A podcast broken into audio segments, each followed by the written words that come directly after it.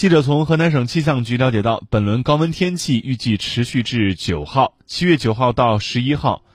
河南处在西太平洋副热带高压边缘的西南暖湿气流里多对流性天气，雨量分布不均，局部将出现暴雨或大暴雨，并伴有短时强降水、雷暴大风等强对流天气，需要注意及时防范。